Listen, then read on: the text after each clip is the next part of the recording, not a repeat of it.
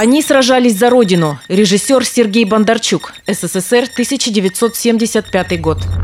Был в Волгоградской области такой хутор, Милологовский, на месте которого сейчас голая степь. Война прошлась по нему дважды. Сначала реальная, после которой он остался полузаброшенным, а спустя почти 30 лет кинематографическая, уничтожившая остатки хутора. Ведь при съемках его утюжили настоящими взрывами, настоящими танками и почти настоящими бомбами. Милологовский для съемок выбрал сам Михаил Шолохов, автор незаконченного романа «Они сражались за родину». Сын Шолохова, тоже Михаил, вспоминает, что сначала идея экранизации писателю совсем не понравилась понравилось. Одно время он был категорически против э, того, чтобы его инсценировать, э, хотя бы просто потому, что роман не закончен.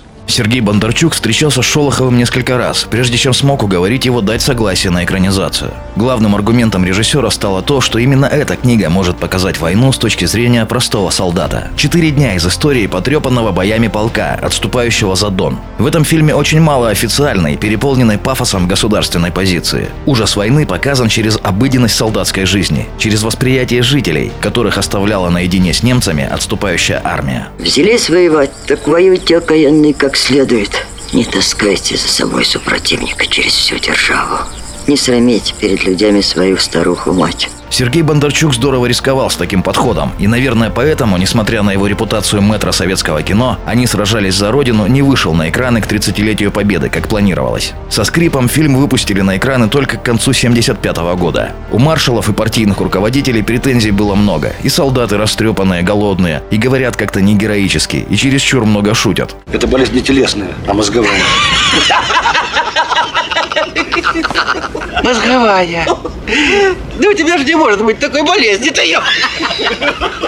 Ей же обосноваться-то не на чем. Однако именно это и подкупило простых зрителей, среди которых тогда еще было очень много людей, не понаслышке знающих войну. Фильм посмотрели более 40 миллионов человек, и по опросу журнала «Советский экран» это кино стало лучшим в том году, а Василий Шукшин, сыгравший ключевую роль, лучшим актером. Стоит особо отметить, что роман и фильм самым символичным и трагичным образом переплелись с судьбой Василия Макаровича. Причем Бондарчук изначально в роли балагура и шутника Петра Лопахина видел только Шукшина. Бондарчук говорил, не будет э, Шукшина, я не буду снимать картину, потому что он видел вот Шукшина Лопахиным, вот этого человека с очень определенным характером. Как и Шолохов, Шукшин долго не хотел давать согласие режиссеру. Он был занят тем, что готовил сценарий по своему же роману о Степане Разине и боялся, что съемки в фильме Бондарчука не дадут ему осуществить главный проект карьеры. Убедить его смогли только компромиссом. Сначала он снимается у Бондарчука, а потом студия и Бондарчук помогут ему со Степаном Разиным. И уже после выхода на экраны «Они сражались за родину» все до единого поняли, как прав был Сергей Бондарчук, вспоминает Карен Шахназаров. Поскольку шолоховская проза и сам персонаж его Лопахин – это это настолько, мне кажется, совпал с его внутренним существом, что отсюда создается ощущение, что он действительно он не играет, он живет. В течение пяти месяцев, пока снимался фильм, Шукшин использовал каждую свободную минуту, чтобы вернуться к работе над собственным сценарием. Теплоход «Дунай», где жила съемочная группа, привык к тому, что после многих утомительных часов на палящем степном солнце свет в каюте Шукшина не гаснет почти до утра. А в последний день съемок, падающего от усталости Василия Макаровича, вместе с другими актерами пригласил в баню местный житель. В бане Шукшин ему стало плохо, и он попросил отвезти его на теплоход. А утром великого писателя и актера не стало. Вот так незаконченный роман превратился в незаконченную роль и незаконченную жизнь. Мрачный ты нынче, Николай. Че ты, а? Чему же радоваться? Не вижу основания. Ну, не видно основания. Живой, живой. Ну и радуйся. Недостающие эпизоды отсняли уже в павильоне в Москве с помощью дублера Юрия Соловьева. А озвучил Шукшина Игорь Ефимов. Озвучил просто невероятно. Даже жена писателя говорила, что различия минимальны. Впрочем, что голос Шукшина? Зрители на перебой говорили, что война в фильме Бондарчука мало отличима от настоящей. Именно в силу той обыденности, в которую превращается жизнь солдата. Нельзя постоянно быть в ужасе, невозможно сохранить рассудок в военном кошмаре, если не приспособиться к нему и просто жить, наслаждаясь каждой минутой передышки. Так снимать получалось только у того поколения, потому что среди актеров и режиссеров было полно как непосредственных участников войны, так и тех, кто пережил оккупацию или трудился в тылу. Извиняюсь, говорю, бабушка, что потревожил тебя. Но только ты за свою невидность ничуть не беспокойся, холера тебя возьмет. С тела слез. Со старушки. С приступка, дурак.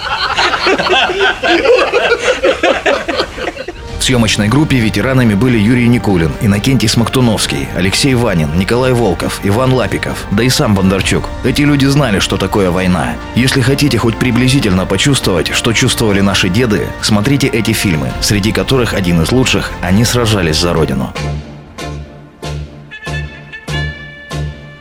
Дымилась роща под горою И вместе с ней горел закат. Нас оставалось только двое. Из восемнадцати ребят Как много их друзей хороших Лежать осталось в темноте. У незнакомого поселка На безымянной высоте У незнакомого поселка На безымянной высоте.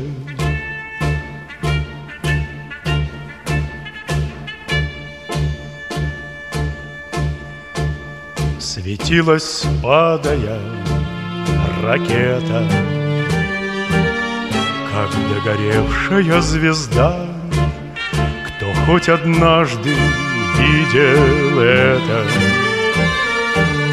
Тот не забудет никогда Он не забудет, не забудет Атаки яростные те. У незнакомого поселка На безымянной высоте У незнакомого поселка На безымянной высоте.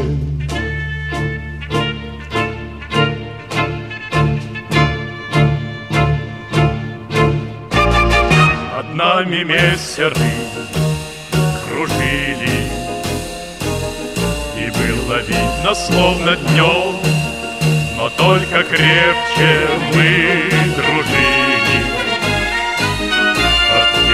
перекрестным огнем И как бы трудно не бывало И верен был своей мечте.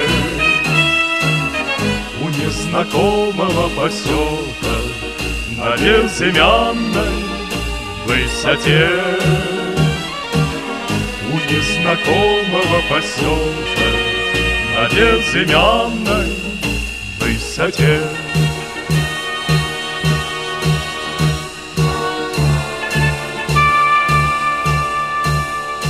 Часто снятся все ребята. Друзья моих военных дней Землянка наша в три наката. Сосна сгоревшая над ней Как будто вновь я вместе с ними Стою на огненном черте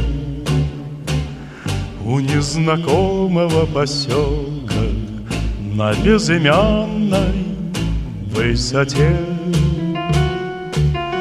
У незнакомого поселка На безымянной высоте